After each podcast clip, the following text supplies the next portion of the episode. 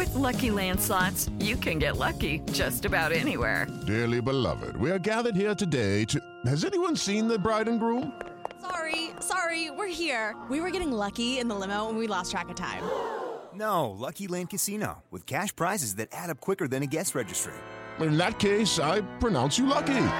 Play for free at LuckyLandSlots.com. Daily bonuses are waiting. No purchase necessary. Void were prohibited by law. 18 plus. Terms and conditions apply. See website for details.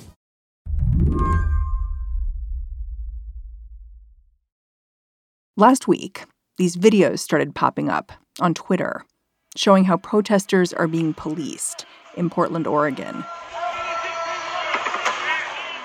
These images stand out because they're just so different from videos of police brutality that you might have seen a few weeks back in the first few days after George Floyd was killed.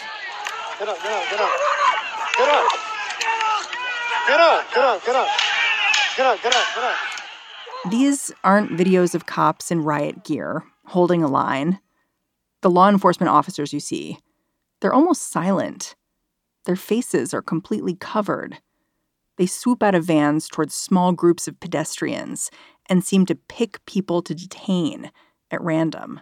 It's very different. It's it's this insidious form of of state violence that you see in or you expect to see in, you know, authoritarian countries. Jonathan Levinson is a reporter at Oregon Public Broadcasting.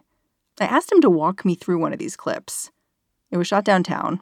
Looks like it could be any urban street corner. Until the guys in desert camo roll up. Use your words. What are you doing? A minivan is parked sort of across the street.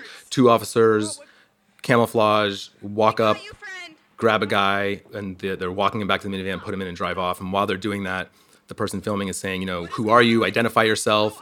The guy who they're grabbing is saying, I haven't done anything wrong. What's your name? Tell us your name. What's your name? Okay, you're fine. We'll get you out. Bro, what? You don't know who they are. You don't know who they're working for. You know, what do you do? Who do you talk to when you think that your rights have been infringed? You just violated their rights. Oh, kidnapping people. You just violated their rights. Who these officers are working for, it turns out, is the federal government. But they aren't wearing any identification. All the folks being detained know is that the people with that minivan, they're dressed for battle.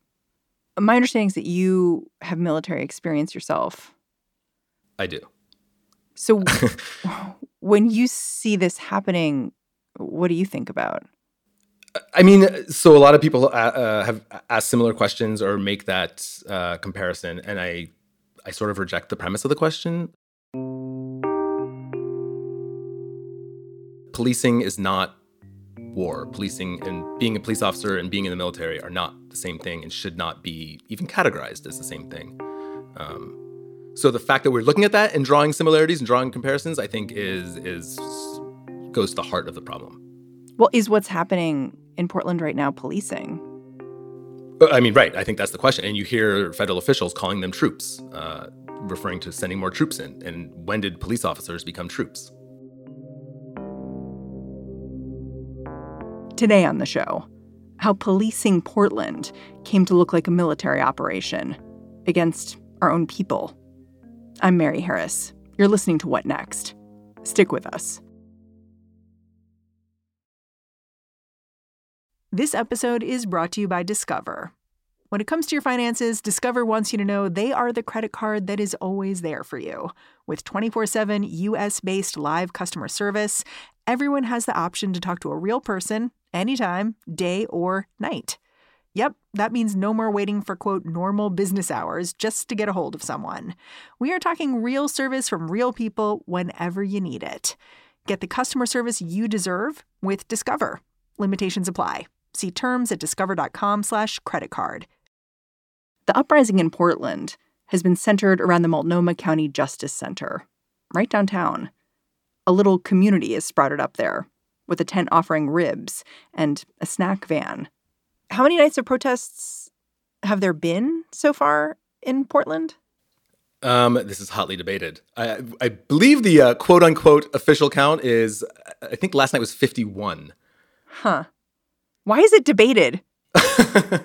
um, well, there was there was a protest like day zero that I, I think wasn't very big or something like that. I believe I'm not uh, I'm not in the weeds on the debate, but I think the the the what people are calling day one was this massive protest when thousands of people marched from um, a park in Northeast Portland where there had been a vigil, like four miles all the way downtown to um, it's the Multnomah County Justice Center, and that's where um, that night was was dramatic is uh, a good word. Like they they got to the Justice Center and they broke all the windows up front. Um, there was a small fire that got set in the the records office right down at the bottom floor.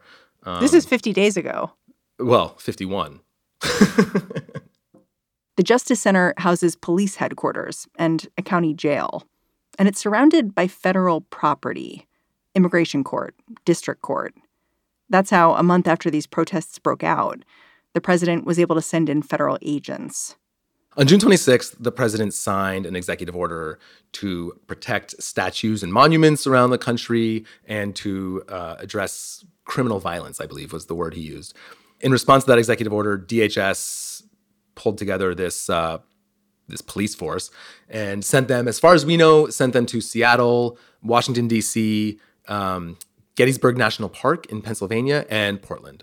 And so that is the the task force that was sent here and that we started to see making an appearance around July 1st. At first, the federal agents stuck close to federal buildings, but after a few days, that changed ostensibly, and what we have been told from the federal government and from city officials, is that they were sent here, like you said, to protect federal buildings and the people inside. And for a few nights, that was what they did. Like July 1st, July 2nd, um, they started coming out of the courthouse a little more to push people back away.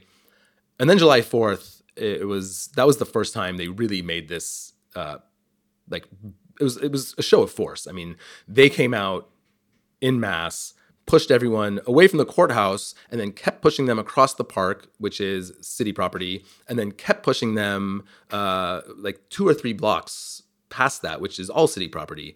That was the first time we saw them really move away from the buildings and into Portland city streets and performing a function that we had been led to believe they would not be performing. And for like a few days after, we're told that no, like that is not what they're doing they tried to say that there was a federal property, you know, four blocks away that they were like they, they were moving towards, which um, just does not line up with the reality of what happened.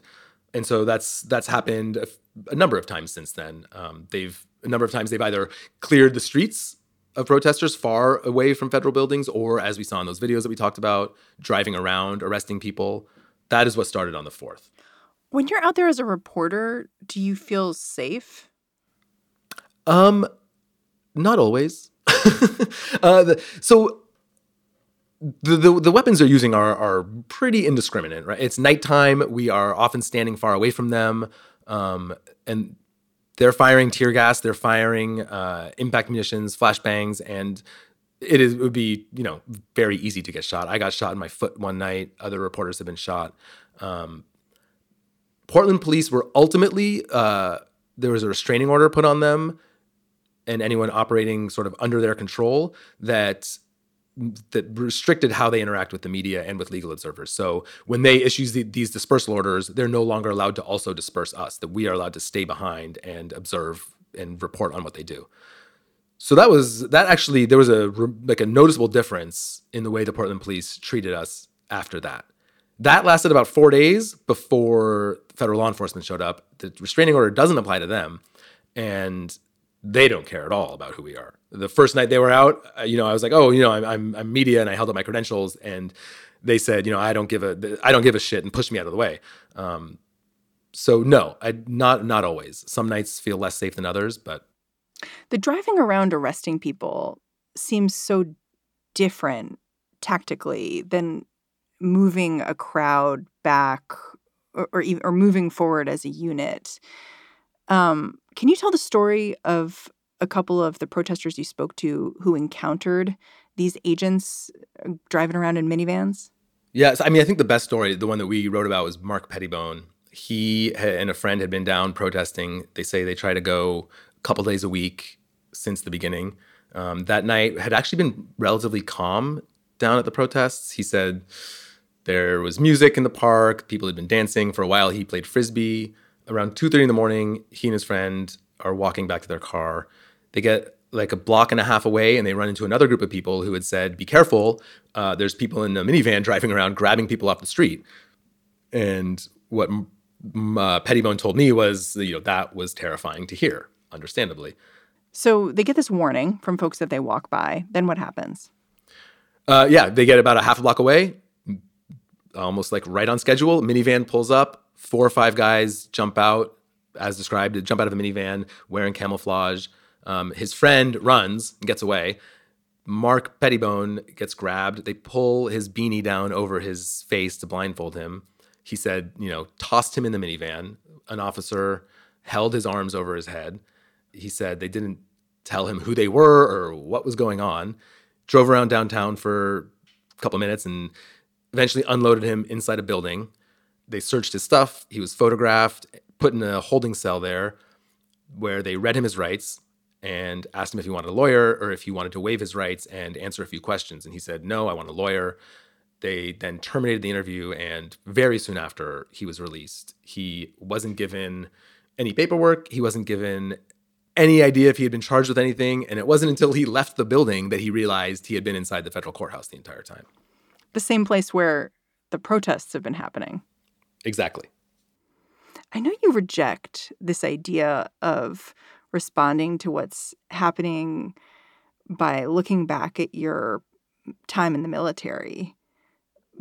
But I want to go back to it because I saw this quote in the New York Times from a local journalist who said that what's happening in Portland now is as close up to the line as you can get to an actual war without live rounds. And I wonder if you agree with that or not. I mean, I, I I don't I don't know that person's experience or what he what he experienced uh, on a deployment. I think there are fundamental differences and there are a lot of very scary similarities. I mean, there have been nights down there in the past week where I felt that same vibe, that same really uneasy feeling you get before things go really sideways. And I mean, it's it's hard not to see armed people in camouflage and draw draw comparisons. So I get I get the comparison he's he, that person's making. I, I just I I think it's more constructive to point out that if you are even making that comparison, you are in a really dangerous territory. Um, you are policing city streets. You are these are protesters expressing, uh, exercising their constitutional rights, and if you are comparing the police response to the US military in Iraq, then you have lost the plot. This weekend, leadership in Oregon came together to denounce the federal police presence in Portland. The governor and the mayor both asked the feds to pull out. The attorney general filed a lawsuit accusing several agencies of unlawful law enforcement. But even she was forced to identify federal officers as John Does because the individual agents are so far unidentifiable. For a journalist like Jonathan, who's been covering the story since it began, all of this was a sudden acknowledgement that all was not right in his city. Let's talk about this weekend because over the weekend is when these videos of people being snatched off the street really started pinging around the internet and started getting a lot of attention. How did the widespread knowledge of these federal agents being in the city and acting really brazenly from the looks of it how did that impact the protests so i we just wrote like uh we just wrote a story sort of catching everyone up on how we got to this point. And i was talking to some of the independent journalists here and one of them this reporter Tuck Woodstock was talking about how when they saw those videos, it didn't really register how bad it was because they had been out there every single night as things had steadily been escalating. You know, the Portland police took off their name tapes and it was like, hey, this is bad. And like accountability slowly got harder and the level of violence slowly increased. And then the federal police came and the level of violence increased again and accountability just seemed impossible. And so for people on the ground, when that happened, I don't think the extent or how bad it was really registered. And even me, as reporting that story, I knew it sounded bad. And it wasn't really until the next morning when the story had like gone everywhere that I was like, oh, yeah, this is actually very bad. and the impact has been this past week, protesters have been reinvigorated. The, the crowds are have easily doubled from what they were the past couple weeks. And so, contrary to the intention behind uh, the federal government sending them here to, you know, quote, quell the violent mob, it has just galvanized the city, and the protests are gaining momentum once again. It feels like we're really at an impasse right now because you know a couple days ago the acting secretary of the department of homeland security chad wolf he went on fox and you know he said i called the governor and the mayor and said hey i want to help you and they told me what would help is if my agents packed up and went home and i'm not going to let that happen on my watch which seemed kind of shocking to me that he would say, "No, I'm I'm going to keep doing what we're doing."